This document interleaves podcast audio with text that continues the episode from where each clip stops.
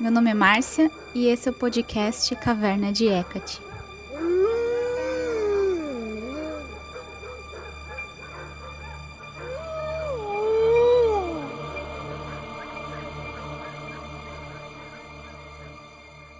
Prometido no episódio anterior, eu tô voltando nesse episódio para responder mais perguntas de vocês, porque quem, para quem perdeu, no episódio anterior eu respondi perguntas específicas sobre o 13 de agosto.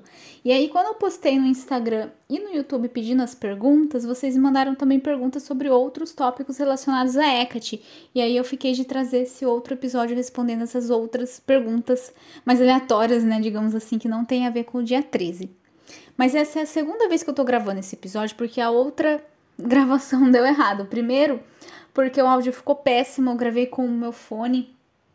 E aí o fone tem microfone, mas fica parecendo que eu tô com gripe com o áudio que saiu, muito ruído, então tô gravando do jeito que eu gravava antes mesmo, direto no celular. E segundo, que o episódio ficou enorme, ficou uma hora e meia de episódio, porque eu respondi todas as perguntas. A gente teve muita pergunta, se não me engano, teve mais de 50 comentários. E aí, o que, que eu resolvi fazer então?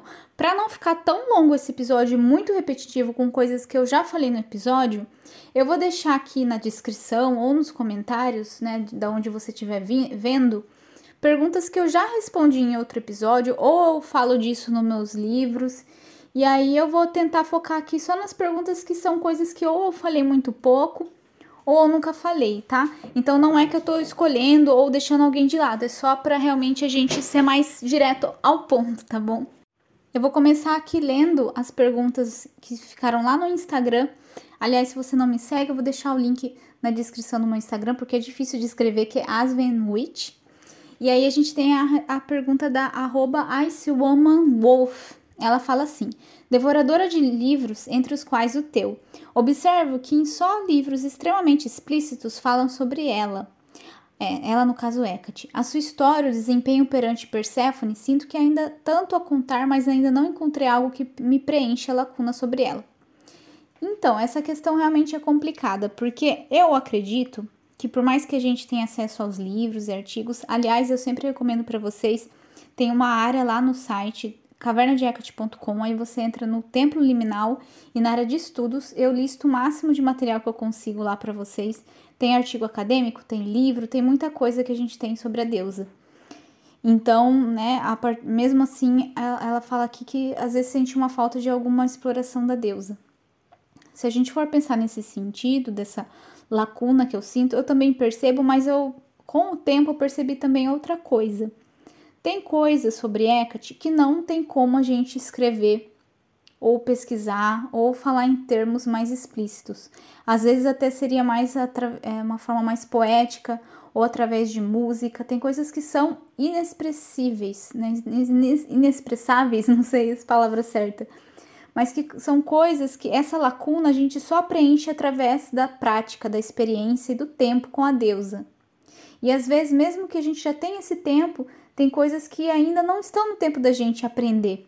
Tem coisas que, que são é, que não estão na hora certa, né, da deusa mostrar pra gente. Então eu vejo dessa forma. Eu chamo isso dos mistérios de Hecate. São coisas realmente que são muito individuais, que são só experienciadas. Às vezes, quando tem duas pessoas que têm essa experiência com Hecate, conversam, às vezes por de forma indireta, elas captam ali a experiência com a deusa. E eu até sinto que quando é, dois devotos né, se encontram, principalmente pessoas que, que trabalham com Hecate há muito tempo, eu não sei explicar direito, mas é como você sentir. Se você sente a deusa ali na pessoa, você percebe que a pessoa compartilha aquela mesma coisa que você, mas a gente não consegue expressar. Então eu acho que é isso, é focar então nessa no estudo com certeza sim, mas também focar nessa prática e ter essa, essa consciência de que as coisas vão acontecendo com o tempo.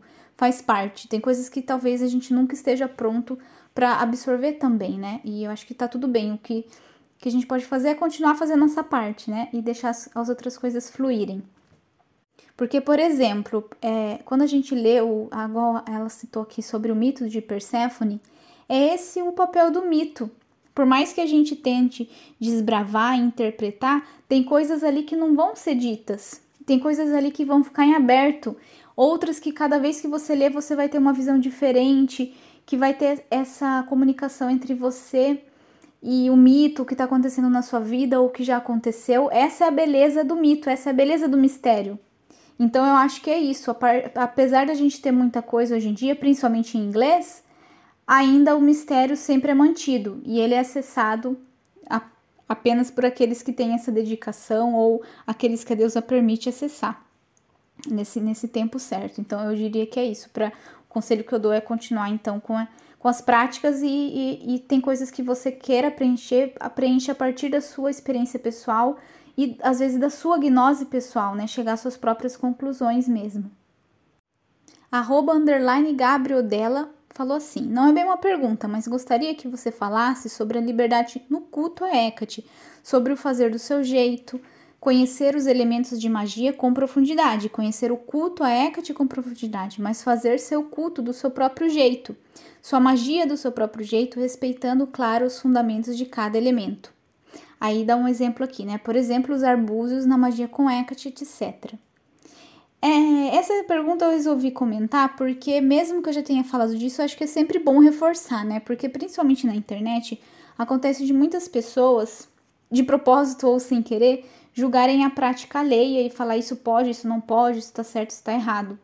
E eu valorizo muito essa liberdade. É óbvio que da forma que foi colocado aqui, a gente, pra gente poder fazer uma adaptação, a gente tem que ter muito conhecimento do que a gente está fazendo. Por outro lado, ninguém tem a ver com isso certo? Né, né? Igual o exemplo aqui de usar os búzios com Hecate, é uma coisa histórica? Não, porque são duas coisas que vêm de culturas diferentes. Mas se aquilo faz parte da prática pessoal da pessoa, ela pode adaptar e fazer. Mas eu acho que tem muitas coisas que é melhor você guardar para você, né? Principalmente quando são coisas assim muito distintas e que vai gerar polêmica, porque às vezes você tá compartilhando algo tão pessoal seu com pessoas que não não vão ter o carinho de ouvir e entender que aquilo, faz, que aquilo é importante para você, que aquilo faz parte da sua prática. Então, esse tipo de coisa eu recomendo mesmo que, se você for falar desse assunto, né, fale com pessoas de confiança, com amigos próximos, né, que tem as mesmas vivências que você, do que jogar assim ao ar, porque na internet tem muita gente maldosa, né, acha que esse certo anonimato que a internet traz permite que ela fale o que ela bem entende, às vezes super desinformada, e ainda mais quando é uma pessoa que é, se julga saber mais que a outra e quer, assim, impor regras, né? Então isso é muito complicado. Melhor realmente guardar pra gente. Tem coisas que não tem como a gente né, mostrar para outras pessoas dessa forma, talvez não entendam. A Morgana falou assim: Estou em conexão com a deusa há mais de dois anos. Realmente tenho certeza da minha devoção e amor. Qual é o próximo passo? Interessante que essa pergunta da Morgana, na verdade, uma vez eu gravei um episódio do podcast que não foi ao ar, que eu acabei deletando, não fiquei muito satisfeita com. Na verdade, o conteúdo do episódio eu achei que tava legal, assim, que eu estruturei bem, mas eu não, não sei porquê, nem lembro o que aconteceu, eu resolvi não publicar aquele episódio. Mas eu falava justamente disso, é, de sugestões de próximos passos na, no seu trabalho com Hecate. E o que eu falava lá, resumidamente, era assim, ó. É óbvio que quando a gente começa a trabalhar com a deusa, é muita coisa nova e tudo, né? Mas com o tempo pode ser que entre numa monoton monotomia. ou que as coisas fiquem estagnadas, ou que a gente não sabe mais para onde ir, vire um pouco de tédio, assim, né? A rotina das práticas. Então, sempre aconselho você ir mudando e deixar as coisas fluindo também, não fazer as coisas só porque você acha que tem que fazer e, né, e ficar uma coisa muito engessada, assim eu gosto de deixar em aberto. Tem épocas que eu trabalho mais com Hecate, que eu tô mais próxima, tem épocas que eu tô mais distante, mas eu sempre tento manter algumas coisas ali para manter a conexão, porque é sim um cultivar. Se a gente se afasta, é, é uma coisa muito proativa, né? Esse contato com o divino, é algo muito sutil. Então requer uma dedicação ao longo do tempo. E, e esse passar dos anos é o que vai mostrar mesmo o que fica e o que sai da nossa prática espiritual, né? Mas essa questão do próximo passo, o que eu te dou de dica é, é pega os textos históricos sobre Hecate. Então tem algumas coisas que, que, são, que falam bastante de Hecate. Por exemplo, os oráculos caldeus ou os papiros mágicos greco-egípcios. E aí você vai lá, dos oráculos caldeus tem muita coisa para entender, porque se você entra e estudar eles, tem a estrutura dele, aí fala de vários filósofos, e aí dá para você ir estudar os filósofos gregos E aí uma coisa leva a outra, e quando você vê, você tá num, num ciclo assim que parece que não tem fim. Então seria essa minha sugestão de, de próximos passos. Porque aí, a partir desses estudos, você vai encontrar é, inspiração para sua prática com a deusa e trazer novos entendimentos sobre a deusa. Avançar nesses mistérios que eu falei anteriormente, né? Então seria isso, pega um, alguma coisa que te interessa, ou às vezes nem interessa tanto, mas quem sabe pesquisando te traz uma visão diferente da sua e vai vai pesquisando, vai anotando as coisas, porque às vezes não, assim, aparentemente não tem nada a ver com Hecate, mas de forma indireta tem. E aí eu vou indicar para vocês um podcast que eu tô ouvindo bem aos pouquinhos, porque ele é bastante denso e ele é justamente nessa linha de, de se aprofundar, de entender mais, que se chama SHWEP, que é uma sigla, né? É que o nome é assim, The Secret History of Western Esotericism Podcast, que ele é em inglês.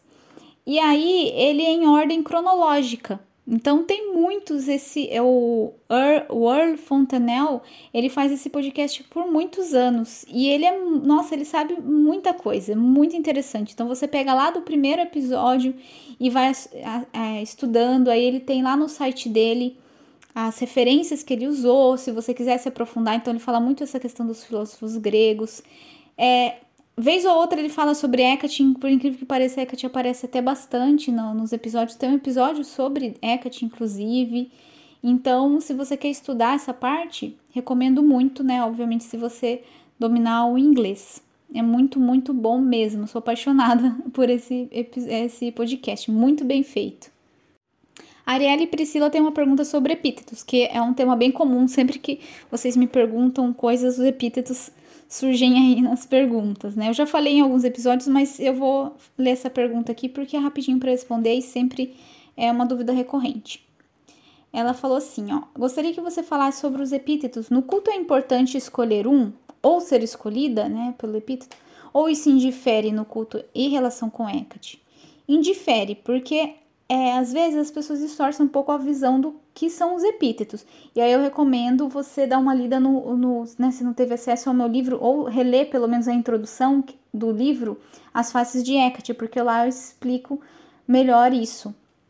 O epíteto é como se fossem qualidades da deusa, então é, não, nem faz sentido, na verdade, escolher só um, né? Ou é lógico que quando você trabalha com os epítetos, tem epítetos que são mais recorrentes na sua prática mas nada impede que isso mude, assim, é, eu acho que às vezes as pessoas confundem cada epíteto como sendo deusas separadas e a gente não está fragmentando Hecate, sim olhando para uma face dela específica naquele momento para é, se conectar com uma das correntes energéticas da deusa, para se conectar com uma face dela em específico, para trabalhar alguma questão às vezes, para entender algumas coisas sobre a deusa, mas não no sentido de limitar e sim de expandir a nossa visão da deusa.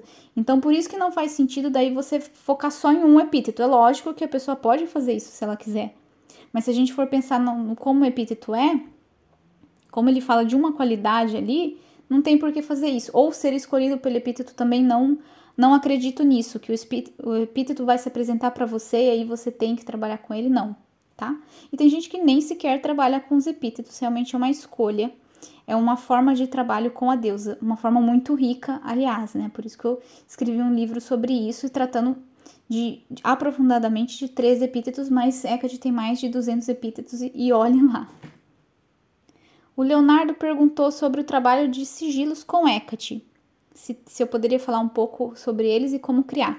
E aí eu também já vou puxar outra pergunta, que teve duas pessoas que perguntaram sobre Hecate e os daimones. Por que, que eu vou falar essas duas coisas ao mesmo tempo?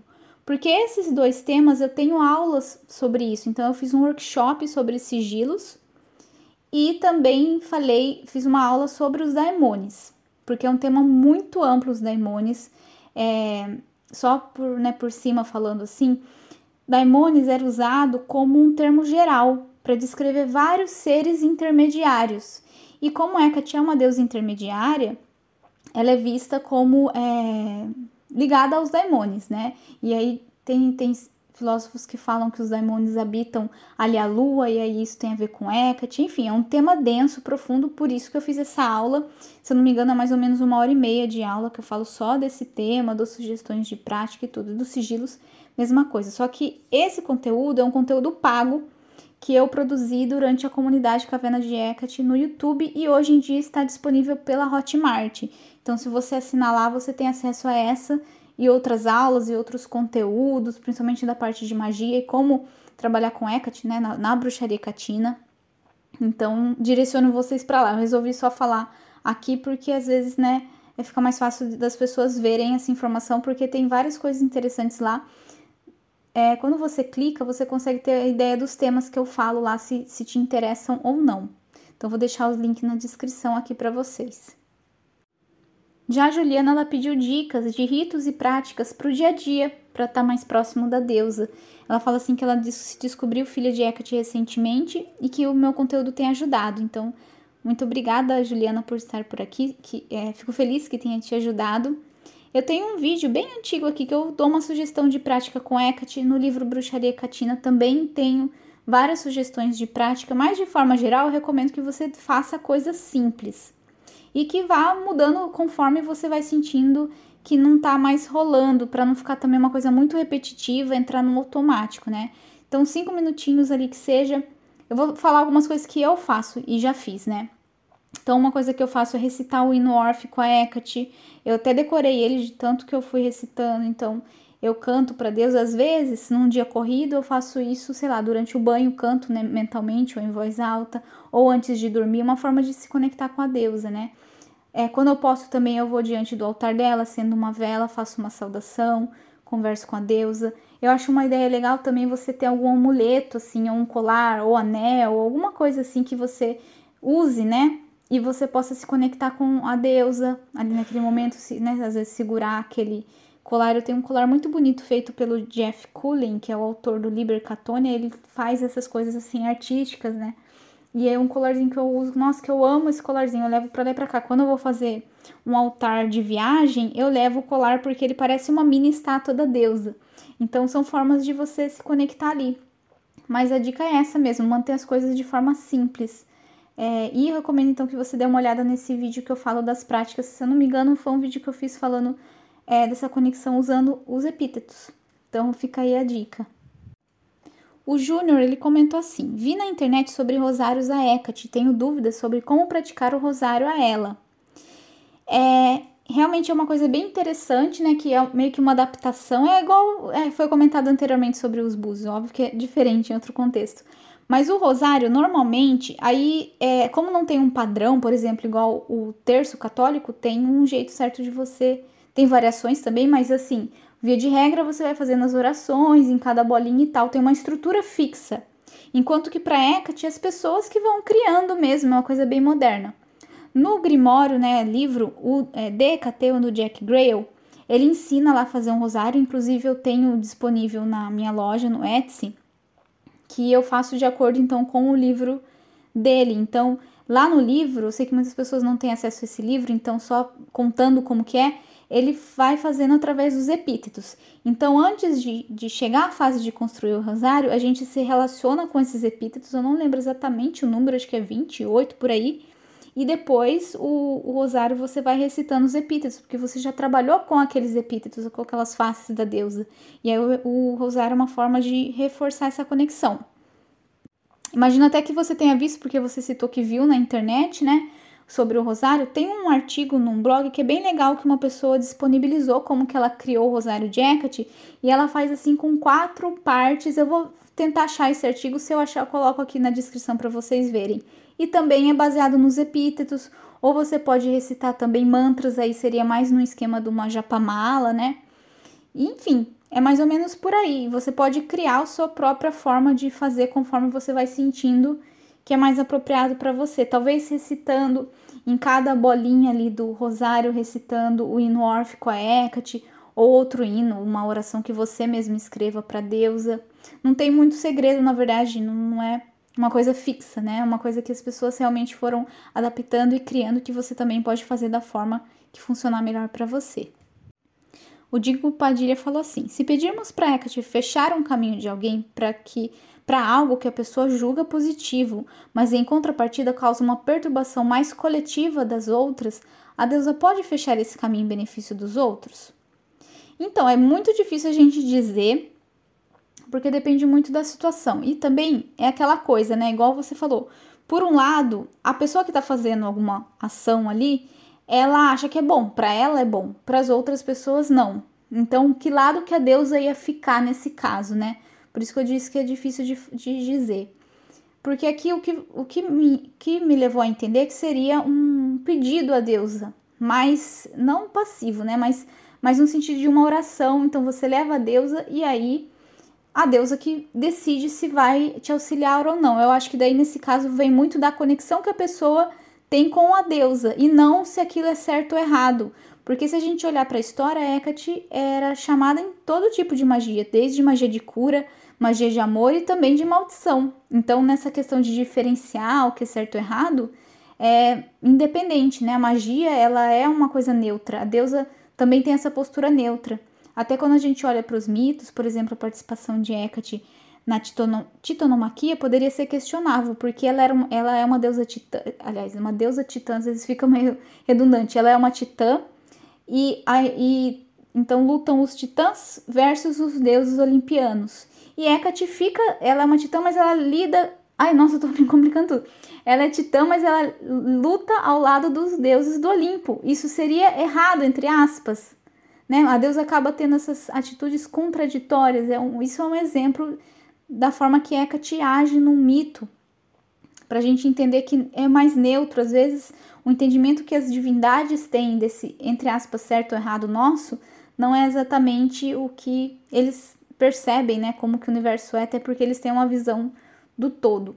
Então, nesse caso, eu diria que é isso. Se fosse o caso de uma oração, eu acho que tem mais a ver da ligação da pessoa que pede com Hecate do que se aquilo é benéfico ou maléfico para alguém, ou sei lá, sabe assim.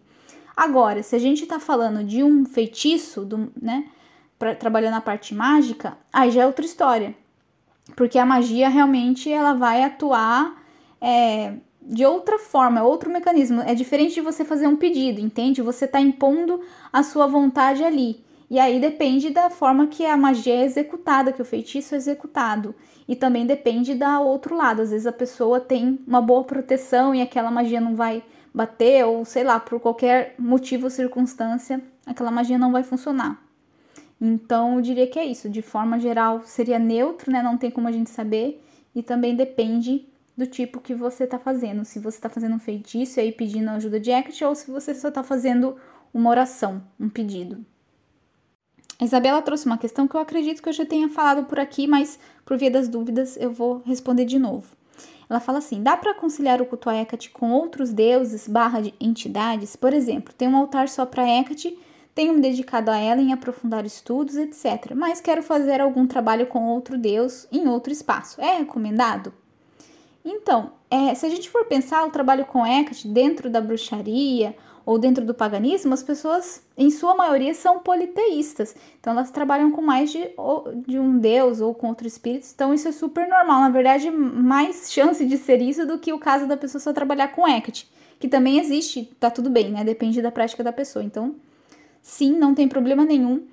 Às vezes, dependendo do panteão, a divindade, às vezes não dá para a pessoa trabalhar com duas divindades ao mesmo tempo, porque tem algum conflito ali na história da divindade, dos mitos, etc. Não é o caso de Hecate.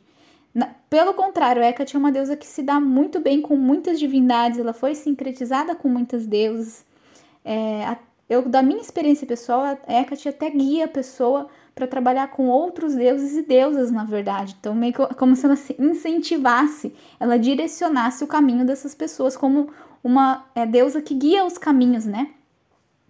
Então, não tem problema nenhum. Do altar, realmente eu recomendo que você separe, né? Mesmo que às vezes a pessoa não tem muito espaço. Então, delimite ali alguma forma tal, mas às vezes pode ser junto também, depende. Via de regra, eu recomendo que você separe até que é, você tenha mais prática, conheça mais aquela outra divindade para ver se realmente cabe colocar um altar junto. Eu mesma já fiz altar de Hecate junto com altar é, de.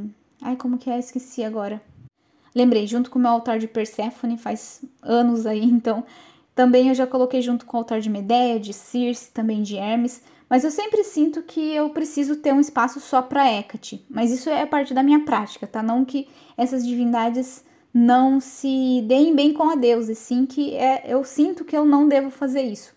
Mas não, nada impede da pessoa fazer junto, principalmente quando são deusas tão deusas ou deusas tão ligados a Hecate. Principalmente se for de outro panteão, melhor separar, né? Não faz mal separar e aí se você sentir que tem que juntar, ou também de espaço. Tem gente, eu já vi altar assim de pessoas que praticam, sei lá, 20, 30 anos, que tem um altar com todas as estátuas de todas as divindades que ela trabalha. E para isso, isso funciona para ela. Então, se funciona e não tem nenhum conflito ali no, no tipo de culto que você faz, tá tudo bem. O Leonardo perguntou quais epítetos podem ser usados em cada um dos sabás da roda do ano. Olha, eu não sei falar da minha parte porque eu não celebro os sabás faz tempo, né? Nos primeiros anos da minha prática eu celebrava, hoje em dia não é algo que faz sentido para mim, na minha prática pessoal, então por isso eu não celebro, né? Mas o que eu posso te dar de dica é no livro A Magia de Hecate, eles falam dos sabás, eles não usam epítetos específicos, né? Os epítetos gregos, mas eles usam os títulos de Hecate, como se fossem os epítetos traduzidos para o português. Então, baseado nisso, você pode pegar a lista de epítetos e olhar lá qual que se encaixa mais com a descrição que eles deram, né? E também tem um artigo no livro, aliás, um capítulo no livro Hecate Her Sacred Fires, editado pela Sorita Deste. E lá tem vários autores. Um dos artigos, é, se eu não me engano, fala assim: é uma deusa para todas as épocas do ano, só que em inglês, né? A autora é Amélia. Então, se você olhar lá na, na, no índice desse livro, você vai encontrar lá. E aí ela fala também da roda do ano, né, baseado no sabás, e sugere daí essas faces de Hecate que você pode trabalhar. Então, são essas duas recomendações que eu tenho para quem quiser trabalhar com Hecate durante o sabás. A Larissa, é, corvos.nocturnos, fez uma pergunta bem interessante que me deixou bem pensativa aqui a hora que eu vi. Ela fala assim: quando você quando foi que você percebeu que estava, entre aspas, no caminho certo, dentro da magia com Hecate? O que vês você falar, né? Tá fluindo, vou continuar por aqui. Então, eu fiquei pensando bastante sobre isso e eu não sei responder essa conclusão que eu cheguei. Porque é muito mais de sentir, é muito mais sentir do que um acontecimento específico ou um momento específico. Não é algo que, que aconteceu assim do dia para noite. Foi algo que foi fluindo mesmo, que, que eu fui né, me aprofundando ali na, no meu contato com a deusa, dentro da bruxaria, eu já tinha uma prática de muitos anos já. E na verdade, esse de sentir que eu estava no caminho certo, eu tinha já tido com outras coisas. Por exemplo, quando eu comecei na bruxaria, né? Aliás, quando eu comecei meu caminho, eu comecei na Wicca. E para mim aquele era o caminho certo. E por muito tempo foi, tanto que eu fui Wiccana, né, por três anos e meio. Só que chegou uma hora que para mim não fluía mais. Até entrando nessa parte do sabás, era uma coisa que no, nos primeiros anos ali fluiu, mas depois para mim não fez mais sentido. Então acho que até o caminho certo até mudar, né? Sabe, sabe aquela coisa é, que seja eterno enquanto dure? e também outro fator que eu acho importantíssimo é a nossa experiência, tanto dentro da bruxaria, é, com a magia e com a deusa também, quanto a nossa idade literal. Então, quando eu comecei, eu tinha uns 13 anos por aí. É muito diferente da cabeça que eu tenho hoje com 30. Então, acho que esse é o fator principal, na verdade, a idade que você tem e o tempo que você está na prática. O que eu sempre oriento é que a gente não force as coisas, porque às vezes a gente quer uma coisa, né? É, por exemplo, vou dar um exemplo para vocês. Antes de, de, começar a trabalhar com Hecate, eu gostava muito de ler, estudar sobre a mitologia nórdica. E eu queria ter um contato com as divindades, principalmente com Odin. Só que eu forcei, forcei e não rolou. Então, é, tem coisas que não vai. Por mais que a gente ache legal, queira, não é o nosso caminho, né? Então, por isso que eu acho que é melhor deixar fluir e também não se fixar muito nas coisas, fixar muito em títulos, se preocupar muito com essas coisas, porque a gente não sabe o dia de amanhã e às vezes o nosso caminho vai passar por alguma coisa, depois vai mudar, depois vai voltar e assim por diante, né? Nem, a, nem o, o, meu trabalho hoje na bruxaria catina pode ser que um dia mude, mas o que eu tenho para mim, é, o compromisso que eu assumi com Hecate é de sempre prestar devoção a ela, mas pode ser que um dia eu pratique outra coisa, né? Então a gente também não pode ficar muito ali fixo Senão, porque daí nunca você vai sentir que é o caminho certo, sempre você vai sentir que tá no lugar errado só porque você acha que tem que ser. Não sei se se respondeu a pergunta, mas é realmente difícil de dizer porque não é algo que é, eu soube assim por um acontecimento em si, e sim que que foi as coisas, né, o jeito que as coisas se encaminharam. E aqui a pergunta da Bruna já meio que indiretamente fala disso, porque ela fala assim, ó: Queria saber do silêncio dela. No primeiro dia que fiz um ritual com o contato dela, ela esteve muito presente. Fiz outro ritual de contato e não senti tanto. E faço todos os dias oração para ela acendendo vela e queimando incenso. Sinto que ela está escutando, mas não fala nada. É, depois até tem mais que eu lembro, tem mais uma pergunta mais ou menos a ver com isso. É, isso eu diria que, pelo menos na minha experiência que eu vejo de outras pessoas, pode acontecer sim em relação a Hecate. É, o que eu percebo é que às vezes esse contato já foi estabelecido por você e agora você tem que caminhar com os seus próprios pés, absorver alguma lição que você ainda não absorveu, ou andar né, com as suas próprias pernas, chegar a alguma conclusão. É como se, é como se a Deus já tivesse te dado o recado e agora é a hora de você aplicar e seguir adiante. É que te tem muito disso, porque ela é uma deusa que guia os caminhos, mas ela nunca vai caminhar por nós. Tanto que até um dos possíveis traduções né, do nome Hecate, na verdade a gente não sabe exatamente qual que é o significado, né?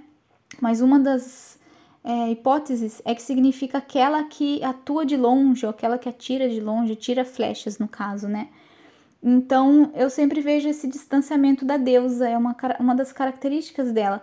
Se você até olhar para os mitos, né, que ela participa, ela sempre fica ali observando de longe.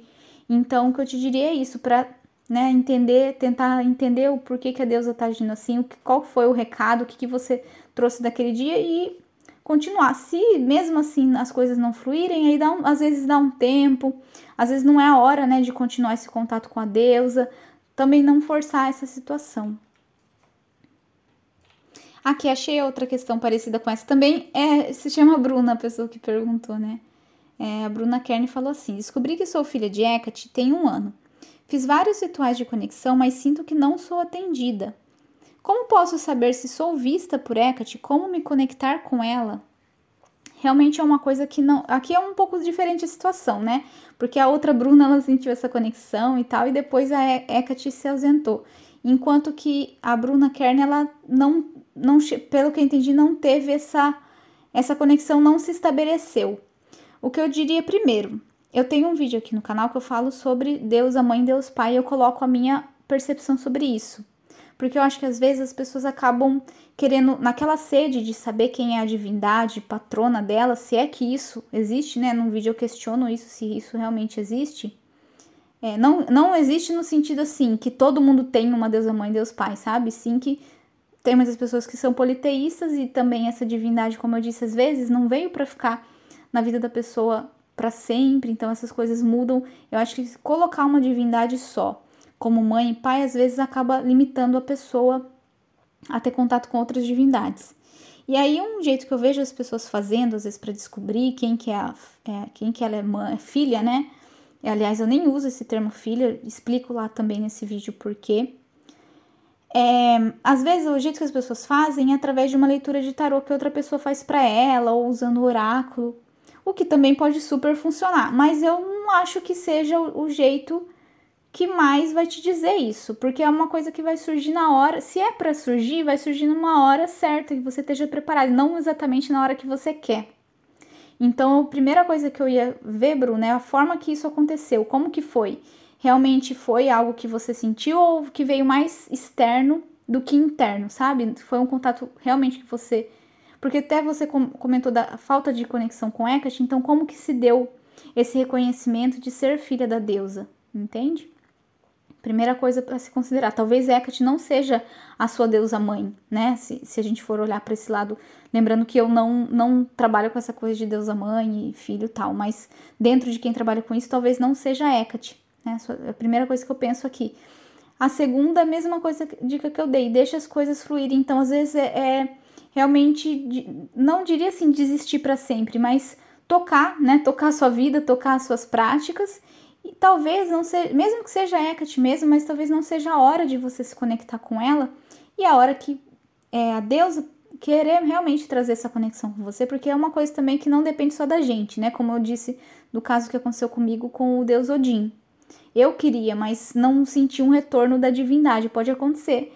Então toca seu barco, sabe? Vai fazer suas coisas. Se Hecate por algum momento se apresentar para você de novo e, e, se você sentir essa possibilidade, talvez não seja o momento para você. Se for para acontecer, vai acontecer, tá? Às vezes também é, às vezes a deusa, como eu disse, às vezes ela direciona a gente para outras divindades. Então talvez seja o seu caso também, não sei, tem bastante coisa aí para pensar, né? Mas o primeiro deles é realmente ver como que você descobriu que é filha de Hecate, sabe? É, qual que foi o método e também dar uma olhada nesse vídeo meu, que talvez não digo que as pessoas têm que concordar com essa opinião minha, mas pelo menos seja uma ideia refletir essa outra visão, porque a maioria das pessoas colocam isso de Deus a mãe, Deus pai, é uma coisa muito recente. Quando eu comecei na bruxaria, ninguém nem falava disso, né? Então, é ficar algo aí pra gente pensar. O Ivanildo fala assim: por, por favor, poderia me dizer se o pentagrama tem utilização como símbolo de Hecate? Se não tem, que símbolo será interessante utilizar como amuleto de proteção? O pentagrama é sim um, né, um símbolo de proteção, mas não tem ligação direta com Hecate, pelo menos não de forma geral, às vezes para alguém possa ter, né, na prática pessoal. O estrófalos, que é um símbolo moderno mais ligado a Hecate, pode ser usado como proteção também. É, vou recomendar para vocês também um símbolo de proteção que eu gosto muito, que é do livro do Jason Miller, é Protection and Reversal Magic. E ele fala de proteção nesse livro e ele traz muito Hecate, é um livro que eu recomendo muito. Também ele tem um livro que ele lançou recentemente sobre espíritos e ele também fala de Hecate. E lá ele apresenta então esse símbolo de proteção que você pode usar. Se eu encontrar, vou deixar para vocês o link na descrição aqui desse símbolo, tá? Porque se eu não me engano, eu vi uma vez, é, tem no livro, mas eu vi só a imagem dele na internet, que então dá para você estar tá utilizando. É óbvio que se você tiver o livro, daí é melhor para você até entender qual que é o contexto daqueles símbolos, né? Qual que é o significado e tudo mais. O Junior Ivy escreveu: A gente que vive em um país cristão tem dificuldade de acreditar nos deuses ou deusas, né, mitológicos, até entrar na bruxaria e desmistificar tudo. É bem verdade isso, né? É, muitas coisas que a gente cresce ali na nossa cultura, tudo acaba se influenciando e depois a gente ver as coisas de outra forma dentro da bruxaria. Isso é muito legal, né? Quando a gente consegue ver de outra forma e não colocando o que tudo do diabo e, e é isso. E aí, continuando aqui, ó. A pergunta é: a origem de Hecate é incerta.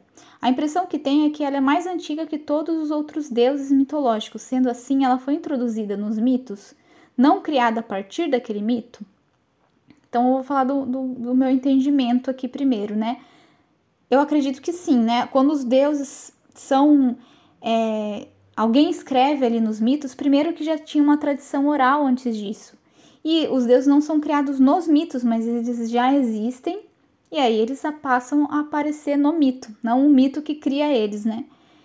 E até se a gente olhar mesmo, né, que você até comentou e é verdade que a origem de Hecate é incerta, mesmo assim a gente consegue ter alguma ideia ali, talvez é, vindo ali da deusa Cibele, da deusa Bendes lá na Trácia, do que a gente tem de, de estudos hoje, seria essa, é, vindo né, dessas deusas ali, daquela região do, do planeta.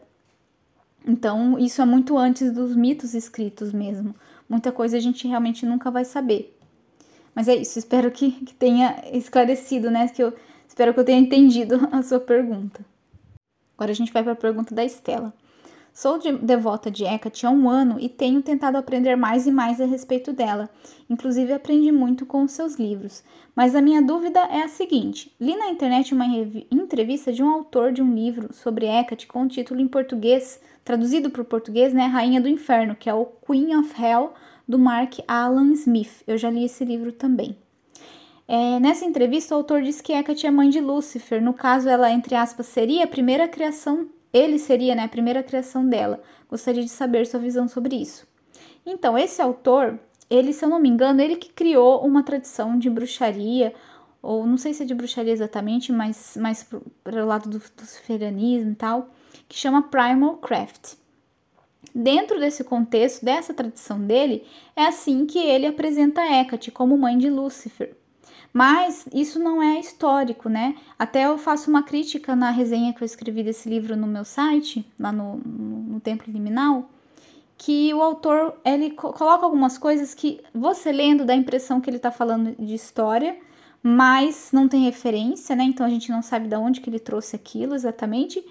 E aí ele não deixa claro que essas coisas são é, mais gnose pessoal dele, ali dentro da prática dele, o que não tá errado também, mas acho que isso é importante quando a gente está passando para outras pessoas, é importante deixar claro o que, que vem de nós e o que é histórico. Então esse é o caso, né? Não, não é histórico, até porque Lúcifer é outra história Hecate vem de outro lado, assim.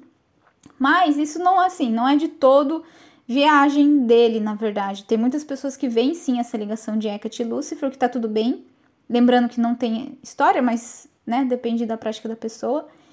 E é, do que eu, até onde eu sei, isso vem muito do Arad, daquele livro Arádia, né, do Gospel das Bruxas lá, que o Charles, né, o autor lá que era um folclorista, ele trouxe essa história das bruxas da Itália, se eu não me engano lá, que eles honravam a deusa Diana e aí entra Lúcifer no meio, sendo filho dela, alguma coisa assim, eu não lembro exatamente, porque faz muito tempo que eu li esse livro.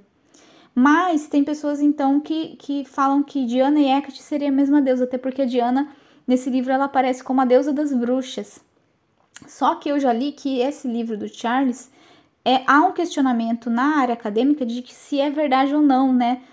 que ele realmente coletou essas informações com as bruxas lá, ou se ele criou um pouco de história dele. É a mesma coisa que acontece com o com algumas coisas que o Gerald Gardner, né, né, o criador da Wiki, escreveu.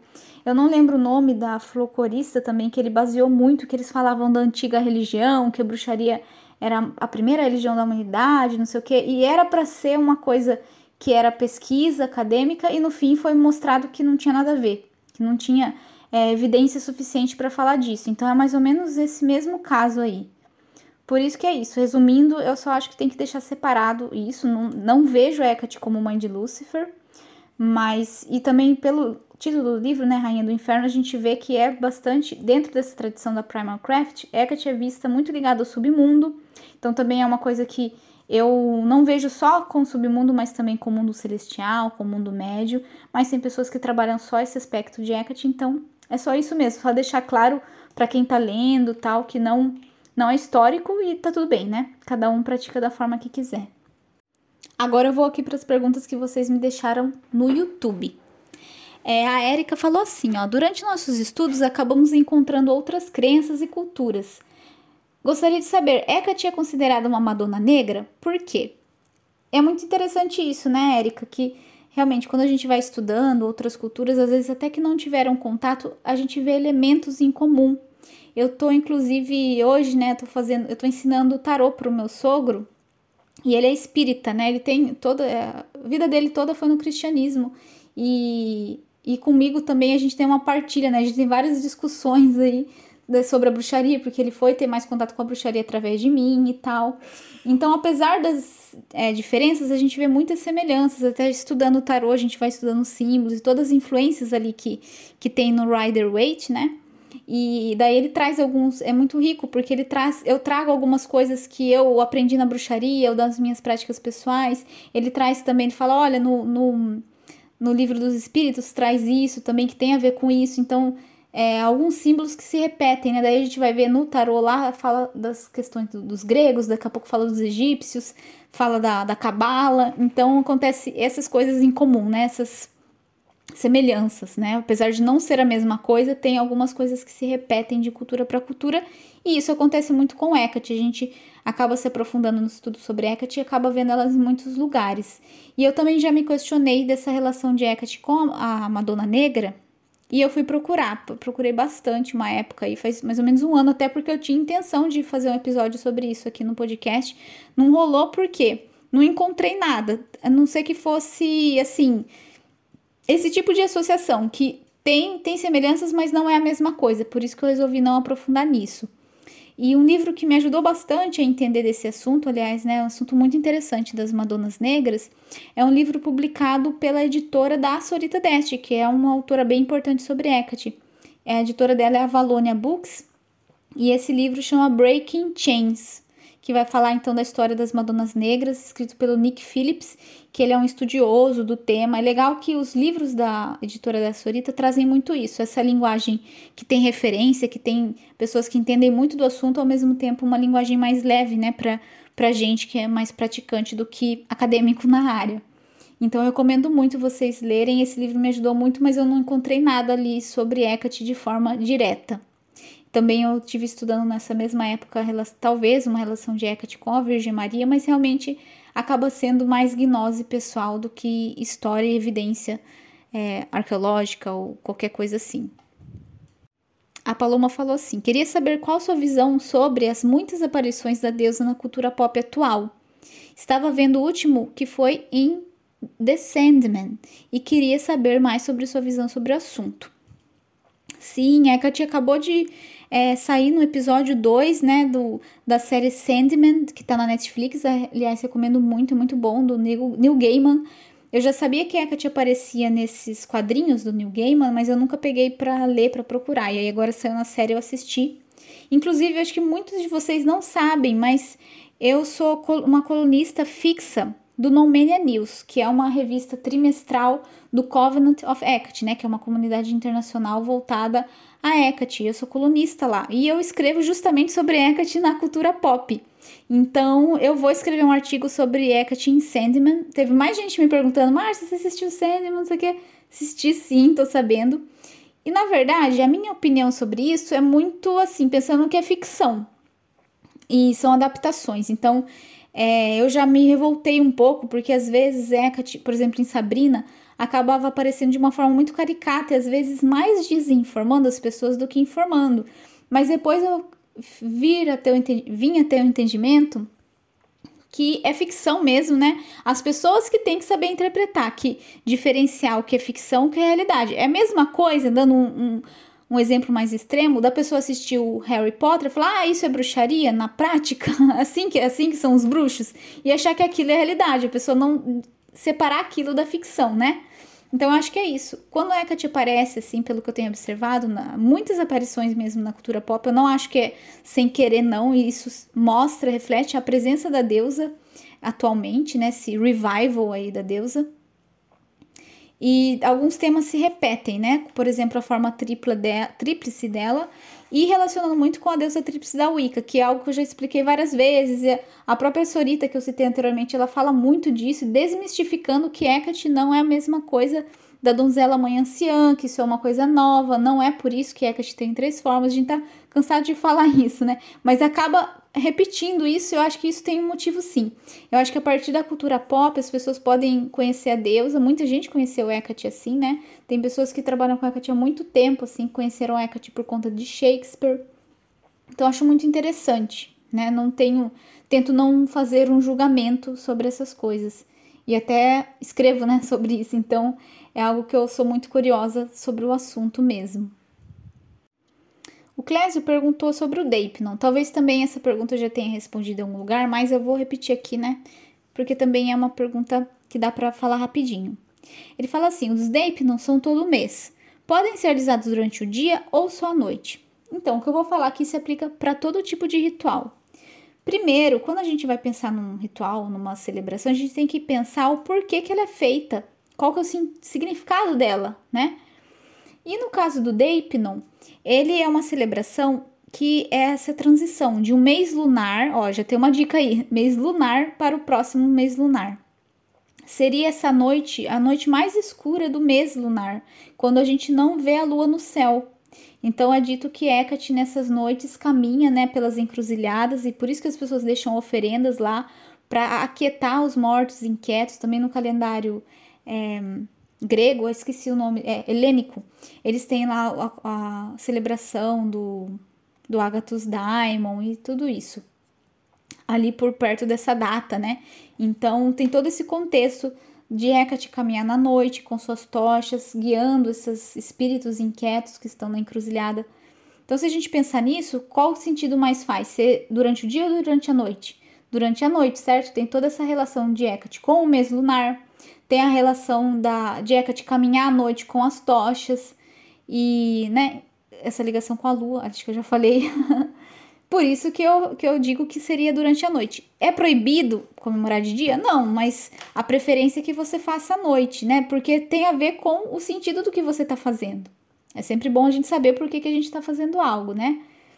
E é, às vezes, o que, que eu faço? Eu celebro o Deipnon, faço minha oferenda no entardecer. Então, quando o sol se pôs, mas ainda não está plenamente escuro. Porque às vezes a pessoa quer sair na rua para fazer uma. É, oferenda, né, na encruzilhada, e aí de noite às vezes é perigoso. Por isso que eu saio nesse horário. E também esse horário tem a ver com Hecate, se a gente pensar Hecate como uma deusa das transições, seria a transição entre o dia e a noite, né? Então eu faço isso. E daí já dá para ver que não tem lua no céu. É, é a mesma coisa, dando um exemplo também mais claro, igual eu falei do Harry Potter, é só a gente pensar, se você vai celebrar o sba de lua cheia, você vai celebrar durante o dia? Não porque é, tem a ver com a lua cheia, por isso é de noite. Então é a mesma lógica, para tudo dá para pensar assim.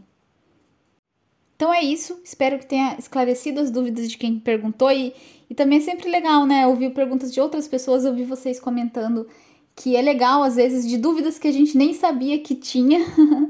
Então, eu espero que vocês tenham gostado do episódio. Relembrando que as perguntas que não respondi vão estar aqui na descrição com onde vocês podem encontrar resposta para não ficar tão longo, que eu acho que já ficou longo o suficiente. E é isso. Espero que vocês tenham gostado. Que a Hecate sempre te guie, proteja e abençoe. Até mais.